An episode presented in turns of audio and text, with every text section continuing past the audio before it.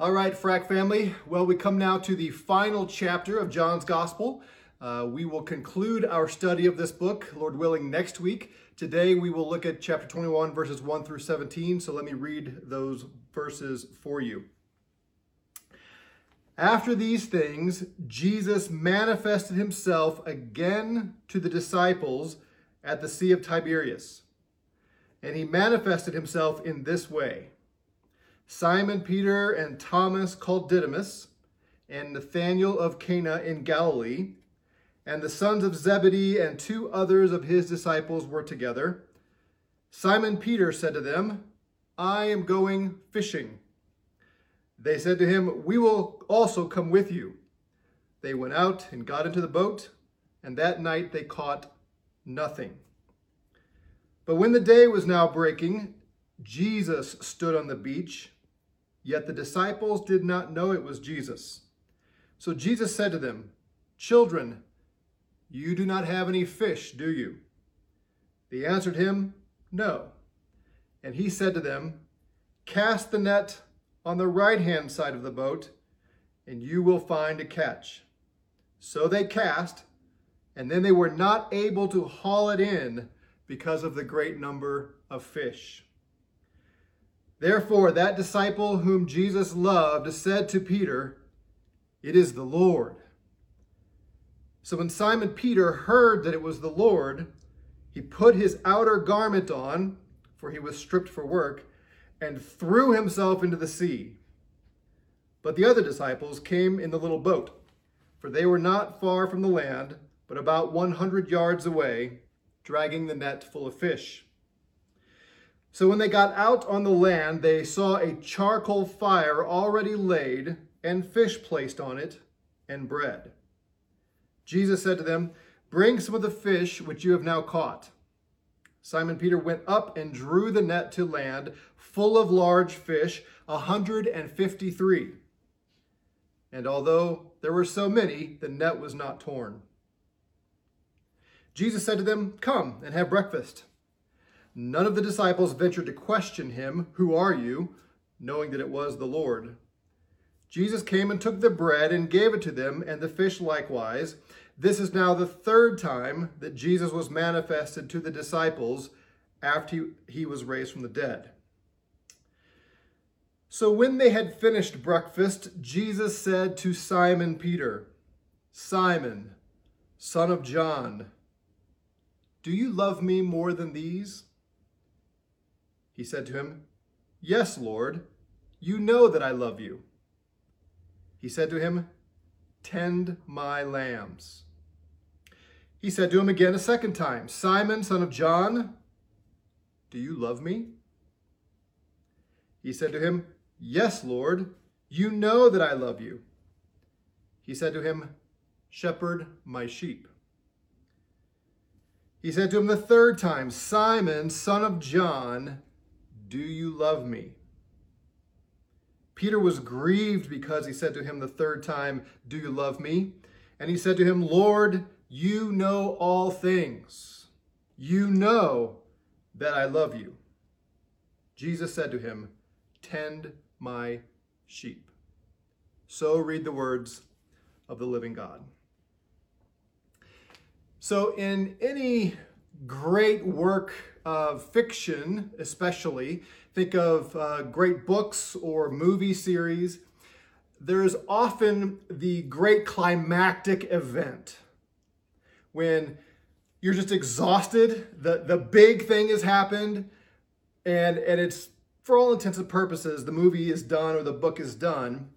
But then there are a few resolutions that need to take place, a few uh, loose ends to tie up.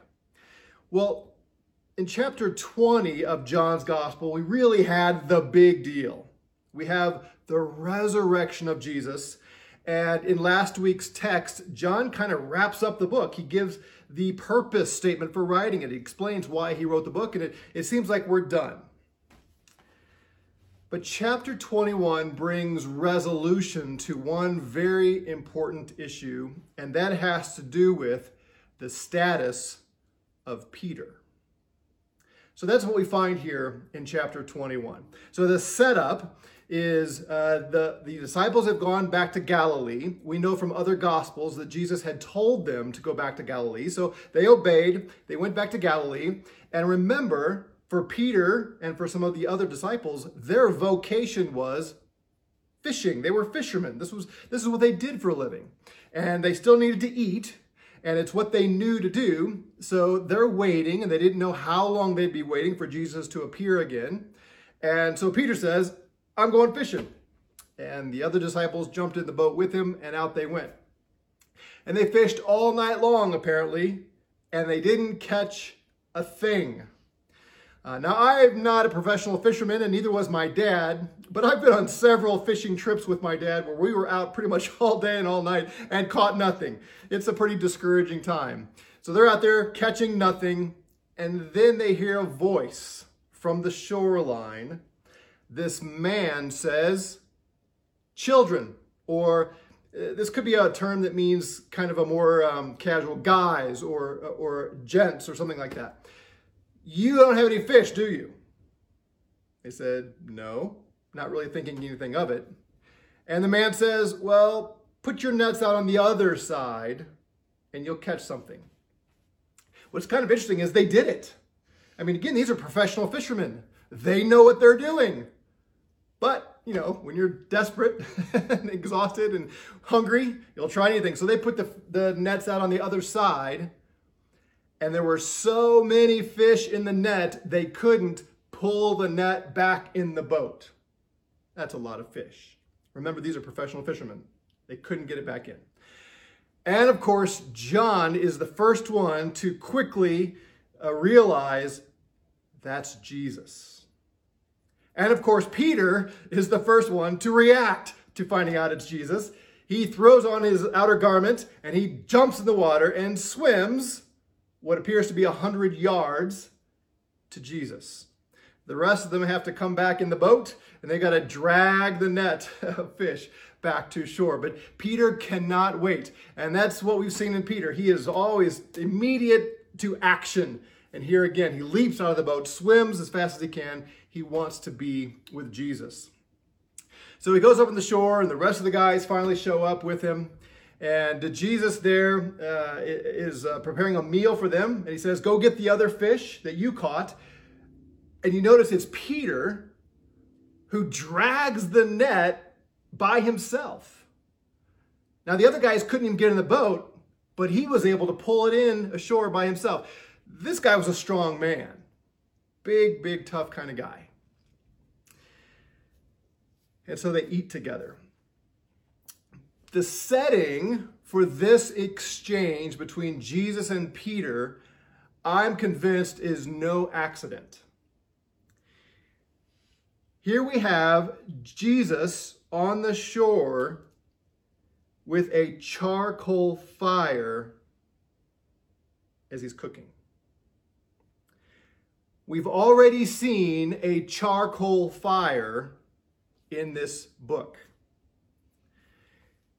It was in that moment when Jesus was having the, the most perilous event in his life as the soldiers have come and arrested him. And John and Peter slip into the courtyard before the trial.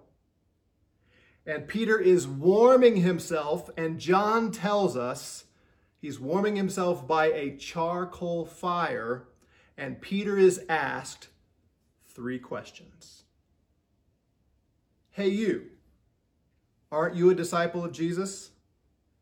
And Peter's response, Yes, he's the Son of God. He's the Messiah. He's the chosen one. No, that wasn't his response, was it? I don't know the man. No, I'm not his disciple. He's asked again, Aren't you one of his friends? Nope. Don't know him. A third time he's asked. A third time Peter denies knowing Jesus right there at the charcoal fire. And Luke tells us that at that moment the rooster crowed and Jesus turned and met Peter eye to eye. Now we remember that Jesus had told Peter, You will betray me three times before the rooster crows. And Peter denied it. And then, of course, he did deny him, and Jesus looked at him at that moment. So Jesus sets up a charcoal fire, and he has three questions for Peter. His first question Peter, do you love me? His second question Peter, do you love me? His third question Peter, do you love me? I don't think it takes uh, great exegetical ability and great scholarly ability to understand why Jesus asked him three times, one for each of the denials. Now, Peter gets frustrated at this. He's, he's, he's grieved. Imagine the shame that Peter has been living with since that happened. And he rushes to Jesus here and the first thing Jesus wants to know is, hey, Peter, do you love me?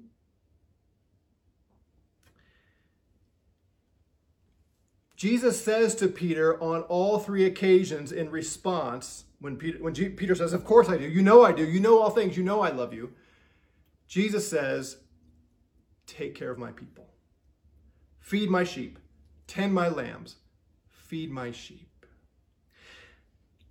This is the very epitome of love and forgiveness. This is what love looks like Jesus forgiving his betrayer, Jesus forgiving the one who had turned his back on him just a short time ago, and now says, I trust you and I'm entrusting to you care of my people. That's love. That's forgiveness.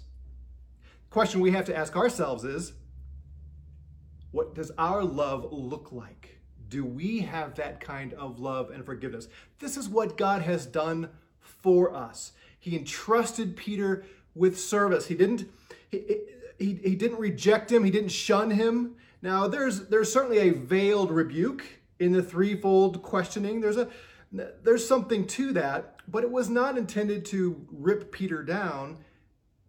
It was intended to say to him, I'm giving you another chance, and I trust you with my people. In 1 Corinthians 13, the so called love chapter, Paul there tells us that love keeps no record of wrongdoing. He's using an accounting term, right? We, uh, we get money in every month and we spend money. We have our income and our expenses and we keep records of those things.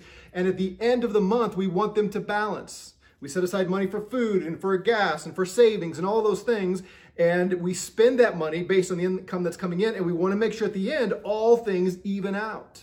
That's what accountants should do. That's what accounting should do. But love doesn't do that. Love does not keep track of all the offenses that someone has committed against us. Jesus, of all people, had great reason to disown Peter, to reject Peter, to say, You have proven yourself, you're unworthy to be my friend, much less be a leader in my church. But that's not what Jesus did. He didn't keep a record of those wrongs, he forgave him and he put him to work. That same chapter, 1 Corinthians 13, Paul says, Love hopes all things, love believes all things, love endures all things. It, it, it's a way of saying love assumes the best of people. You look at someone who seems to be a mess and you think, out of love, but I believe they can be better. I believe they can change. I believe, I'm convinced, I'm hoping I'm enduring their failures with the attitude that they can become somebody that is pleasing to the Lord and better than they are now. Paul, who wrote 1 Corinthians 13, knew this very well. Like Peter, Paul had betrayed God. Now, it wasn't a face to face betrayal with Jesus himself. Paul was one of those guys, one of those Jews who didn't believe that Jesus was the Messiah. He was convinced that Jesus was a blasphemer and a fraud, and, and he was happy to see Jesus put on the cross. And he did everything in his power to snuff out this Christian movement, this Jesus movement. And then he met Jesus on the road to Damascus.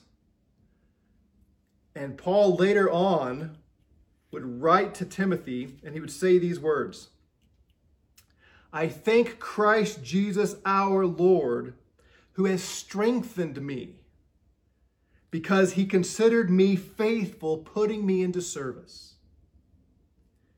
Even though I was formerly a blasphemer and a persecutor and a violent aggressor, yet I was shown mercy because I acted ignorantly in unbelief and the grace of our Lord was more than abundant with the faith and love which are found in Christ Jesus. It is a trustworthy statement, deserving of full acceptance, that Christ Jesus came into the world to save sinners, among whom I am foremost. Yet for this reason I found mercy so that in me, as the foremost, Jesus Christ might demonstrate his perfect patience as an example of those who would believe in him for eternal life. What Paul is saying here is if I, who persecuted the church and tried to destroy the church, the people of Jesus, if, if I can be forgiven and entrusted with ministry, then anybody can. He says that's part of the reason God saved me and put me into ministry was to give hope to everybody else that no matter what your sins are, by the grace and mercy of God, you can repent, you can change, and you can be useful. None of us have committed such sins that render us useless in God's kingdom. And Paul attributes this all to the grace and the mercy and the love of God Himself. So it begs the question for all of us Do we love like this? Do we show forgiveness to those who have wronged us? The people in our households, maybe, that we say we love. Other friends and neighbors whom we say we love. If we harbor bitterness, if we keep a record of wrongs, if we treat them as though they have betrayed us and they're worth nothing, and we reject them, that's not love. That's not love. That's not the kind of love that God has. It's not the kind of love that Jesus has. It's not the kind of love that we have received from Christ. Love doesn't keep a record of wrongs. So you got to ask yourself Right now, ask yourself Is there anybody, again, in, in your household, anybody in your circle of influence, in your friends, your family, is there anybody who you're resentful toward? Anyone whom you have that account? You could list off things they've done against you. You could rattle them off like this. In your mind, you have the column that says they've done this and this and this, and therefore I'm not going to be kind. Therefore, I'm going to treat them poorly. I'm going to speak poorly, in my own mind at least, if not with my mouth. To the extent that any of us have that list, we are not showing the kind of love that Christ has shown us. What would happen to Peter if Jesus kept a record of wrongs? What would happen to you? What would happen to me? If Jesus had a list and he said, I'm going to keep you accountable for all of your sins and I'm going to treat you according to your offenses against me. On another occasion, Jesus said very strongly, We can't expect the Father to forgive us if we refuse to forgive others. This is what love does. Love sees others through the eyes of faith in what they can become. It's not naive, it's not gullibility, it's not being blind to the to the, the, the state of the person and, and their failures. It's believing and loving and hoping for the best in them and trusting if they're Christians and the Spirit of God is working in them, that that Spirit will transform them, He will change them. So again, I ask is there anybody in your life whom you are believing the worst of? Whom you, you don't believe good things about them, you don't have hope for them, you're not enduring them, but you're holding a grudge and bitterness and a record? If we get there, we cannot in alignment with truth anyway, we cannot say we love them. We can say the words we love them, but we don't actually love them if we're doing those things and in our hearts harboring those things. Peter here, though he's grieved, he knows he deserves this threefold questioning. And he will live the rest of his life showing Jesus that he truly does love him. And next week we'll look at that final section where Jesus tells Peter what it's going to look like for him to show love. Love, by definition, is shown, not merely spoken. Here, Jesus says, Do you love me? Three times Peter says, Yes, I love you. And Jesus doesn't say, Oh, good. I'm so glad to hear you say it. Because those words come so easily off of our lips. I love you. It's, it's so easy to say. But biblically speaking, love is not about words. Love is not about mere sentiment. Uh, love is not about a mere feeling. Uh, yes, it has to come from the heart in the Bible, but the heart in biblical categories is, is as much about will as it is what we call affections or emotions. Love is choosing to want the best for someone and then acting accordingly. That's how the Bible describes love. It, it, it's, I want you to succeed, I want you to be blessed, and I'm going to act toward that end. Which is why Jesus says to Peter, If you love me, Peter, prove it by your actions. Take care of my people, feed my lambs and my sheep. I should highlight one thing before we move on to the next section. Uh, you may have a footnote or two in your Bibles, and if you've heard people talk about the different words in the scripture for love, sometimes scholars make a big deal about Jesus asking, Do you agape me? And Peter responds with, I phileo you. Now, if you're not familiar with any of this, then just hang on. We'll, we'll be done in a second here. Um, but there has been uh, this, this understanding that agape is the great godlike selfless love, and phileo is a different category. The problem is that's a really difficult case to make biblically.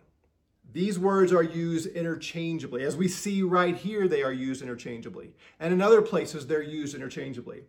So don't put in your mind that Jesus is asking about one kind of love and Peter's responding with a different kind of love there's a great deal of overlap. Uh, we have different words in our day. Uh, you know, one, if I ask you a question or I inquire of you, those mean the same thing, even if I use different words. He used different, different words for lambs and sheep here, too. He's not making a fine distinction, he's just using different vocabulary. The point is, Jesus is asking Peter, Do you love me? Peter says, I love you. Then Jesus says, Show me by what you do. And in particular, I want you to love my people and care for them and feed them. So, the obvious application for all of us is do we understand God's love and his forgiveness and his forbearance? And are we showing that kind of love to others?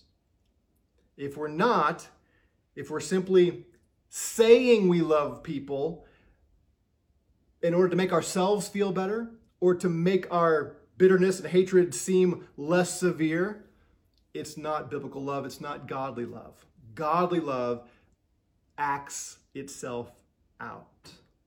So that's the first thing we get from this passage. The second thing is not only have we received this same love from Jesus in Christ, but it's ongoing. Not only does Jesus forgive us, he wants his people fed. He sends Peter out to take care of his sheep. They're the sheep of Jesus. He doesn't say, hey, Peter, feed your sheep. He says, feed my sheep. Jesus wants us to feast, and he wants us to feast on good food. In fact, we are not to just drink milk, as the Bible goes on to say. We are to eat meat. I love that imagery in Hebrews. We are to eat solid food. We're to eat grown up food. At FRAC, we have 13 elders, and it is our privilege and our responsibility to provide the meal. We don't actually make the food, we present the food. It's it's Jesus' food. He's the one that feeds you, but but we come and we bring it. We're the we're the waiters, we're the servers. And it's a great privilege for us to do that. I I, I love my job. I love what I do. It is a great privilege that the Lord has called me to be the waiter, to be the server and bring the food to you. And I love studying and I love preaching and I, I would love to see your face and I can't wait to the time when we can be together. It's coming, it's soon. But I love knowing that, you're going to be able to hear the preaching and teaching of the word uh, through technology. I love to do that. And we as elders have to take this seriously. It's a high calling. James tells us not many of you should become teachers because you're going to be held to a stricter judgment. We need to make sure the food that we are providing is always the food of Christ and His Word, and not man's writings and not man's concerns and, and not made up stuff, uh, and, and you know not too much uh, cake and ice cream, stuff that makes everybody fat, but good solid food. But we all have a responsibility to eat. Jesus has provided a meal I can bring it to you.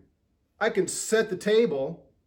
I can invite you in and pull out your chair and help you scoot up and put a fork and a knife and a spoon there in front of you. But I can't make you eat. And if Jesus provides this great meal and we don't eat, we're going to starve. We're going to become weak. And who knows? He might say, Fine, I'll stop giving you so much good food and I'll give it to some people that will eat it. So, what I mean is not just sitting and listening to this sermon for 30 minutes, check the box, I ate. You can listen to this entire thing and not eat, not eat any of it. You can read the Bible four, five, six, ten chapters a day and never eat. It has to be taken in and digested. That means we have to think and we have to pray. We have to ponder and engage our mind. And then we have to act. Again, we love the Lord, we say. We have to show it by applying what he tells us to do. So if we hear this, that God's forgiveness is abundant, that He keeps no record of wrongs, and yet we keep living, feeling guilty as though He's against us, we haven't eaten. The meal's right there, but we haven't partaken of it. If we listen to this sermon, read this passage, and continue to harbor resentment and bitterness toward others. We haven't eaten. We've looked at the meal. We've said, yeah, that looks like good food. We may even tell ourselves we've eaten because we sat at the table. And cognitive dissonance sets in. And we start playing with games in our head, trying to suppress what we know is true. But if we eat, that means we're digesting it and it's going to come out in our lives. We're actually going to love others. We're going to destroy the record of wrongs. We're going to believe all things, hope all things, endure all things toward others. And we're going to serve as He's called each one of us. Now, we're not all to be teachers in the formal sense. We're not all like Peter, elders in the church. But we are to love and serve others, including those in our household, those in our in our church body, and love our neighbors. And we must do that because we have been loved so greatly and so deeply by Christ. So, Frack family, I am I am pleading with you. Don't just sit at the table this morning. Eat. Feast on the food Christ has provided and apply it to your lives. Take some time to ask the Lord to reveal who you say you love, but your actions show otherwise. And repent. God will forgive you for that sin. Be reconciled to whomever you need to be reconciled and love them and hope for them and believe for them and endure for them and show them the kind of forgiveness that Christ has shown to you. Let's pray. Father, I ask simply that you would give us as Christians the kind of love and forgiveness that Christ himself showed to Peter. And may we not love in word only, but may we love in word and deed because that's what you have done in sending your Son to the cross for our sin and raising him from the dead.